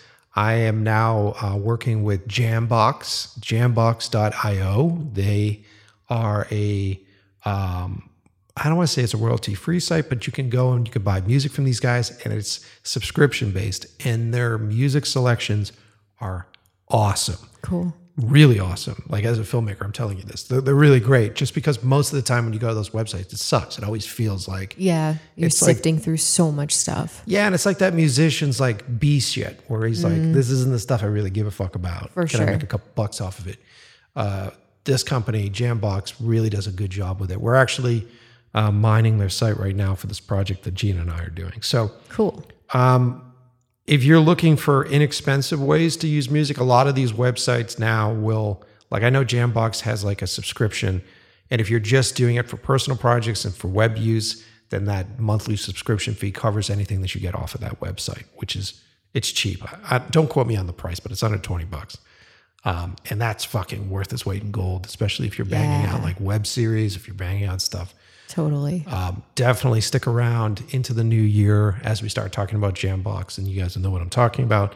Um, but, dude, you get what you pay for. At the end of the day, you really do. Um, and it depends on what you're doing. Like I've worked really, I've worked with a lot of really great musicians that have come on board and that have done really great work for me for very low price. Um, just because I genuinely couldn't afford to pay them anything and it suited them yeah. like there's a reason for them to do it like hey i want to get into composing and i need to have a reel and this makes sense for me so maybe you should follow some folks that do the music that you like and see if you can find some students or someone that wants to do that sort of thing Yeah. by no means am i saying take advantage of anybody and not pay them Yeah. you know Yeah. so yeah anyway uh let's we'll get to this. We'll wrap this up. Let's see what else do we got here? What? Okay here's another question about music. Uh what kind of qualities do you directors producers look for when hiring a composer? Ooh. Um, somebody who can take direction well and can bring something to the project that maybe I wasn't aware of. Or, you know, I mean, composing for me is such a separate world. I always do music last, which is, I know, kind of crazy. uh, but for me, it's just not the way that I get into the story. And so having a composer who really understands um, the work that I do and can come in and be like, oh, okay, I can match this with something I think you'll like. I think working with composers who know you and know your work and are interested in, you know, taking your work to the next level. is there a reason why you don't think about music Apparently, I just, I don't know. put you on the spot I know, Like it's the like, well- just twisted right back on you I don't know. It's not something that I ever use to, like, I, I use music sometimes to get into a headspace, but for me, it's more so like, have you ever, like, there was an episode of, oh man, I can't remember the name of the show. It's like a Stephen King show, mm-hmm. Castle Rock, I think. okay yeah, yeah And it's an Alzheimer's episode. I've never seen it It's so interesting. Um, just a specific episode, the way that they like portray Alzheimer's, where it's like she's she goes through portals and ends up in different places and like lives in her head there. oh wow So Alzheimer's runs in my family. My grandmother had Alzheimer's. Um, but sometimes I feel that way where I'll almost like disappear from the earth and I don't realize I'm a person anymore. And I'm transported into a completely different world where I'm like, probably have some sort of. I'm saying this out loud and I'm like, maybe I no no this is good it's good this. it's good This is good but I'm transported to a world and like I live in that world. And so when I'm writing, that's what happens to me. Like That's cool. I don't even know that I'm at the computer anymore. Like I'm so far into this world that I get tunnel hearing, I get tunnel vision. I can't see anything, I can't hear anything other than what's in that world. Mm-hmm. And so when that happens, like for me, music isn't part of that world. Fascinating. And okay. so it's just not something that elevates that story in my head because it's just outside of the realm of where I am. Fucking weird. That's awesome. It's so weird. Yeah. It's uh But that's like talk about hyper focused. yeah. Well that's the thing. I'm- Yeah. like I have ADHD, so when I get hyper focused, it's like I disappear. Yeah, yeah, yeah. And uh there's nothing here. Nah, I mean, we crave that. Like, Yeah. I crave to get into that. Like, it takes so much to get into that fucking zone, and then you're in that zone, and then Yeah. yeah, it's that's fascinating. I get that. Um, well, that makes sense. I, I think that over time, I've just learned, especially doing horror. Yeah. I've just learned that like sound and music is like sixty percent, if not more, of what it is. And I think that uh, I hate doing temp music. I hate that stuff. I like to try to work with people that are giving me music um, while I'm sketching, while I'm on set, because it starts to change the pacing. It does. It totally does. And so, like, I, I there's a there's a strong power to it. I think that's why I asked because it's like I think that there's a interesting dynamic between music and acting, and music and editing, um, and uh, I find it powerful to be working with it. Yeah, no, I definitely get that. I think for comedy, for me, like when I'm doing the comedy aspects of it, it's something that I can add in layers uh, later as an additional layer I get that. that will amplify the joke that I've already created in my head. But um, yeah, I don't know. It's so weird. Like it's something that I've questioned about myself a lot, and it's just not That's fine. Yeah, there's nothing. There's no right or wrong way to do it. for sure. yeah, no, it's, it's, just, just one of those things where I'm like, oh my god, is there something wrong with me? Yeah. that is the one thing that we all have in common as Right? creators, right? right? At every point of the day, what is wrong with me? How Yeah. Come, how come this person doesn't do this the same way I do? Yeah, I think I've learned to accept that there isn't a formula, No a way. specific formula. You No know, way. like you have to create your own. Yeah. And you're like a mad scientist, like pulling your hair out, like, what is it? Yeah. And then next thing you know, you're known for something that you didn't even know. I know. People are like, you know, praising you for your mistakes. And you're just like, that's what you fucking know me for? Every time, Yeah. every or your weirdness every time, and it's Yeah. like, oh, okay, oh, cool. I guess that's cool. I guess that was cool. I was trying to be David Fincher over here, and you guys are doing this. All right. That's cool. Uh, let's see. We'll tackle a couple more. You doing okay on time? Oh, I'm great. Yeah. Okay, great. Um, yeah, okay, here's an interesting one. I know there are many production companies out there with a roster of directors on their team for different types of projects, such as commercial slash music videos. How do you get discovered slash placed on that roster? I'm not sure if you've had a similar path. Um, yeah.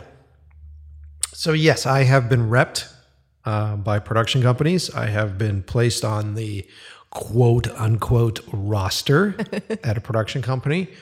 Um, these days, it's different. I think that rosters, no one wants to officially sign you. It's not like you show up to a place and they go, here's a contract and we'd like to be the ones that represent you. They just Yeah. go, hey, can we put you on our website and can we pitch you as a director for our stuff? And if we get the job, then you'll, you know, you'll pay us, you know, a certain amount or we'll produce the thing and we'll pay you as a director to do this thing. Yeah. Um, here's the truth. Here's some here's some hard fucking truth.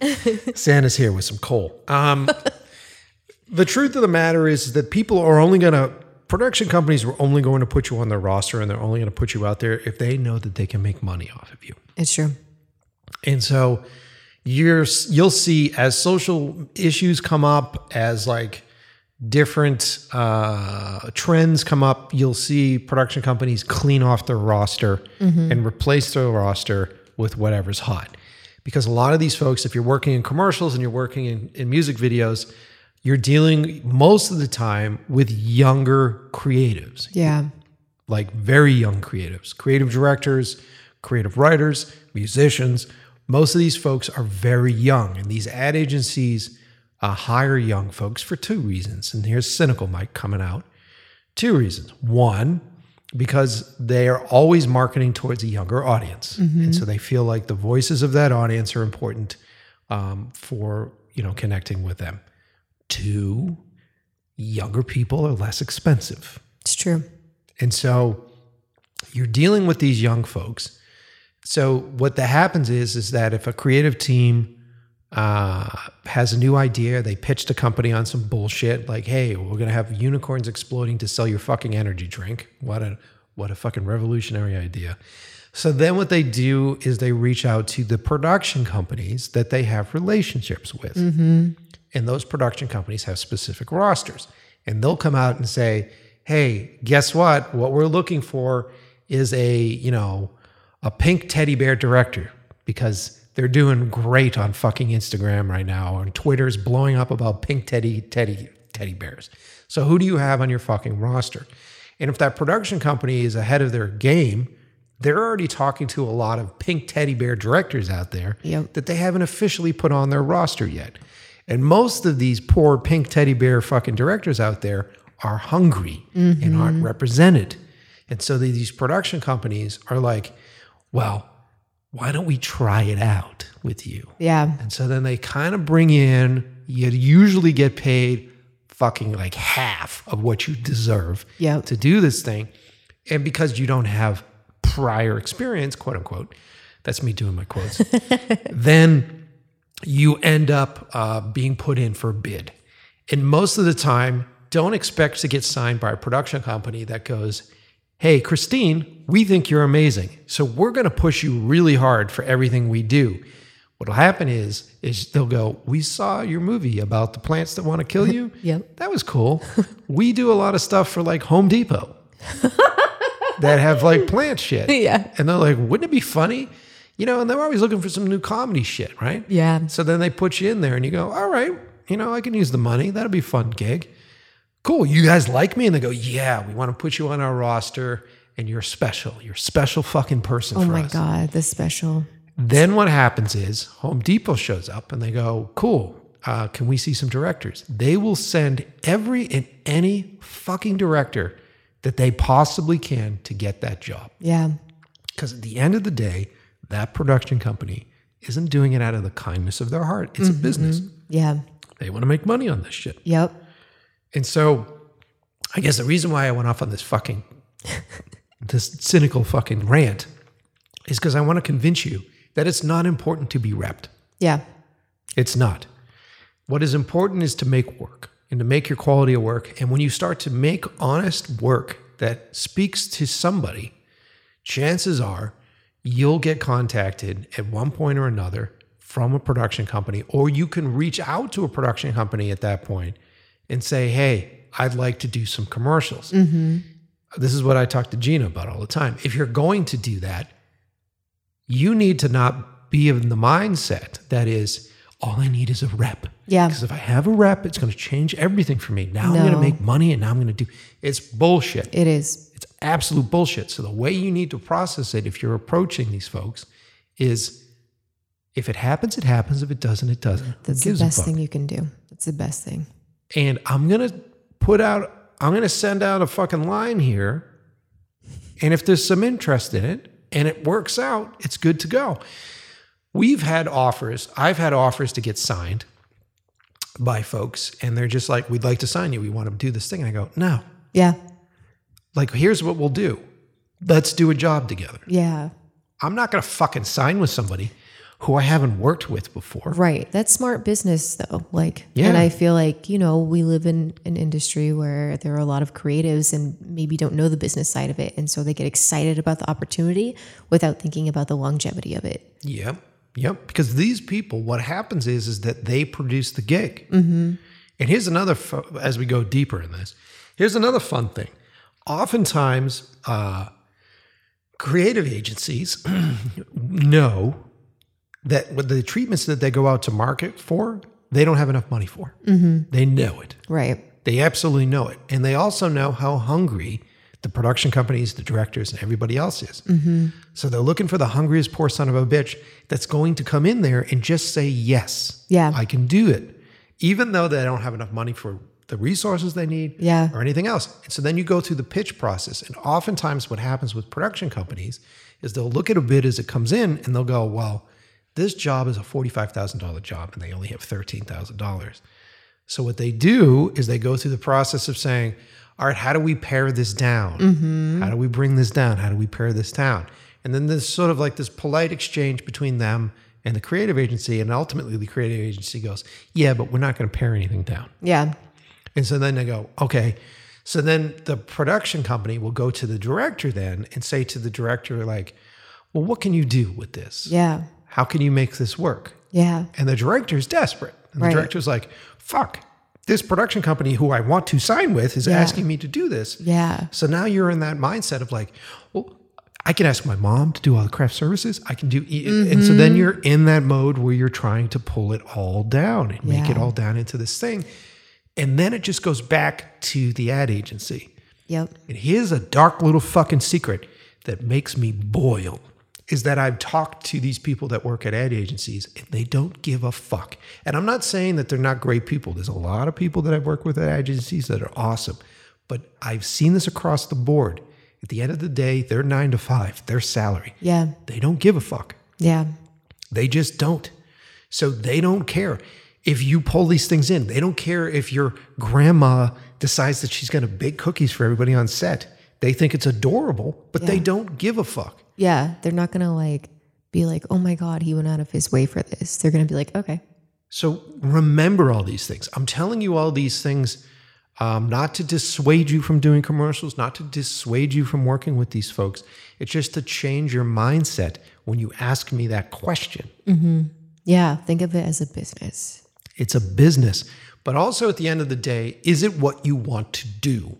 Is making commercials your your end goal? Yeah. If it is, then learn the business. Yeah. Understand that it's a young man and woman, young men and women's fucking game. Mm-hmm. So, like, if it's a long term running thing that you think you're going to do, you're not. Yeah. And most creatives, this is the other fascinating thing. Most creative directors that work in that industry are laid off when Yeah. they hit a point where they become too expensive. Yeah. And these, all these creative directors are looking at our jobs Mm-hmm. as directors going, well, I make these decisions. I do all this stuff. I've had multiple creative directors go, I think I'm going to quit and be a director. And I go, great. and they go, yeah, so I'm going to quit my gig and I'm going to become a director. It's, it's pretty much the same thing. I go, dude, No. So these are the folks that you will be competing with. And the sad truth of it is, is that a lot of these creative directors that become directors have connections with the agencies. Mm-hmm. So they're going to get the jobs. Yeah. And they're going to come out of it and go, I know how to write my boards design my boards or design my stuff because I was the person in that position. yeah. And so more often than not, they're, they're going to get those fucking gigs. Yeah. It's a highly competitive world It is. That the ad agency stuff is so fucking competitive. And your best way in, in my opinion, is to create your own vibe, create your own style, create your own films, and have them come to you. Yeah. And get everything in writing. Yep. Because if they come to you, then you're running the show. Yeah. You're running the exchange. You're doing that stuff. That is the way to be. I still come back on that. Uh, years ago, Rob Zombie directed a fucking cotton commercial. Like they went to him Wow. to direct a, a cotton commercial. So, and I've had folks uh, from ad agencies come to me. I had uh, a friend of mine, a really good dude who's a creative uh, producer for an ad agency, approach me and go, "Hey, can you just do 12 cam for this other brand?" And I went, "Yeah, fuck yeah." Yeah. Yeah. And I recently had a phone call with a big agency in New York, and they're like, "Are you thinking about doing more commercials this year? Uh, maybe we can work together. Maybe we can do that." And I go, "I guess." Yeah. And they're like, "Well, what do you want to do?" I go, "If you guys going to do some cooking stuff, maybe if there's some food stuff, if there's some shit where we get to travel, because I know you're not going to offer me a lot of fucking money. Let's Yeah. just put it out there." Yeah. So, like, if it's something that's fun and it's cool, write to me and I'll, I'll I'll pitch on it. Yeah. But save all your bullshit for the other fucking people. Yeah. And you really have to have that mindset. And remember, this is my last thing as I rant. It's more important to do a handful of well-paid jobs per year Yeah. than it is to do every low-paying job per year. It's so true. Yeah, know your worth, know your value. And if you're, you know, if you're asking the question about money, I would not suggest music videos. That's very true. That's a very small community of uh, uh, very wealthy kids that their parents buy all their gear and their studio space for them that are able to direct uh, Yeah. these things, and they're hard to compete with. They are. Um, okay, I think I'm just making sure that I didn't miss anything else because I know you guys have sent me a lot of stuff, and I'm ignoring some of the dumb questions, guys. Um, like, what is your best fucking camera? Check out my Blackmagic reads. Uh, that's it. Okay. So that that's it, man. That's a cool episode. Thank you for being here. Yeah, thanks for having me. This was awesome. Was it good? It was great. That's good. Did we Yeah. talk about everything that you want to talk about on the show? I think so. Yeah. You look exhausted. Oh my god, it's been such a long week. I've been prepared. I've got my next short film that I'm working on tomorrow and Sunday. Are you shooting tomorrow and Sunday? Oh, I'm acting in it, but it's for a really good friend of mine, um, Charles Mesa. Yeah. And uh, this is our fifth or sixth project together. And uh, I had to learn a Russian accent for this one. So How do you go through the process of learning Russian accents? You just looking people up and trying to figure it out? I mean, yeah, I, I'm not in a place to like, you know, hire a dialect coach or anything like that. So the person that I'm acting opposite actually has a Russian accent. And so for the first, you know, we've had a bunch of rehearsals because that's how Charlie likes to work. And uh, for the first couple of them, I didn't do it with an accent. And I was just kind of like hearing his and then going home and doing research. And then after like enough rehearsals, I was like, okay, I'm ready to introduce this. And I was like, Charlie, let me know if this works because if not, we'll scrap it. But it ended up working out. And so we shoot tomorrow and Sunday. I'm pretty excited about it. Are you are you nervous? Are you do you still get nervous before you go and shoot? uh, no. Uh, There you go. uh, dude, I've been in it so long that I'm like, all right, I'm here. I've put in all the work that I like. I think a lot of the nerves used to come from, oh my God, am I prepared enough? Have I done enough work? And now I'm like, no, I, I put in the work. Like I'm ready. I know everything I need to know about this project. That is the best place in the world to be. It is, yeah. And I'm somebody who I'll read the script a hundred times just so that like when I do get on set, I'm like, all right, like I know where we're at. I know what we're doing. That's the type of person I want to work with. Well, I look forward to working together more in the future. All right, Christine. Well, thank you for being here. Thank you for being in our space. I forgot to light our fire. I was going to light the fire oh today. yeah. Oh, I mean the tree is really nice though. Uh, it's our little lopsided tree this year. Uh, well, thank you for being here. I hope you guys uh, enjoyed this episode. Um, uh, if you guys like that Q and A thing, we'll do we'll do some more of those in the future. Uh, stand by as we hit the end of the year. I think I'll try to do maybe I'll do a special episode on New Year's Day um, and get ready for next year. I have been booking guests and recording episodes. Got new sponsors the show has become a thing and it's it's interesting because it may actually become my thing instead of doing commercials and stuff which i would love That would be amazing. just to do the show and do movies um, so tell your friends to listen to the show uh, and uh, let me know what you think of this episode and send us suggestions for guests and all that kind of bullshit at instagram at mike Pecci or in love with the process pod. That's in love with the process pod and if you've noticed recently fuck you instagram. If you've noticed recently for some reason i am in trouble on instagram for the instagram for my uh, podcast account i can't post things i can't add friends i cannot add friends i don't know what the fuck's going on Really? yeah i think it was because i followed a big group of people Oh, and they thought you were spam. and they're just like fuck off and i'm like guys i'm not fucking spamming people Yeah, I wouldn't try to do anything for two weeks. god damn Because if you do, they'll keep track of that and they'll keep elongating it. So for two weeks, like, don't even open it. All right. So go to my uh, personal account at Mike Pecci for any uh, all right, guys. So that's it. That's the show. I think I'm going to leave you with one of my favorite odd Christmas tracks. Um, and uh, Merry Christmas. Merry Christmas, Christine. Merry Christmas, Mike.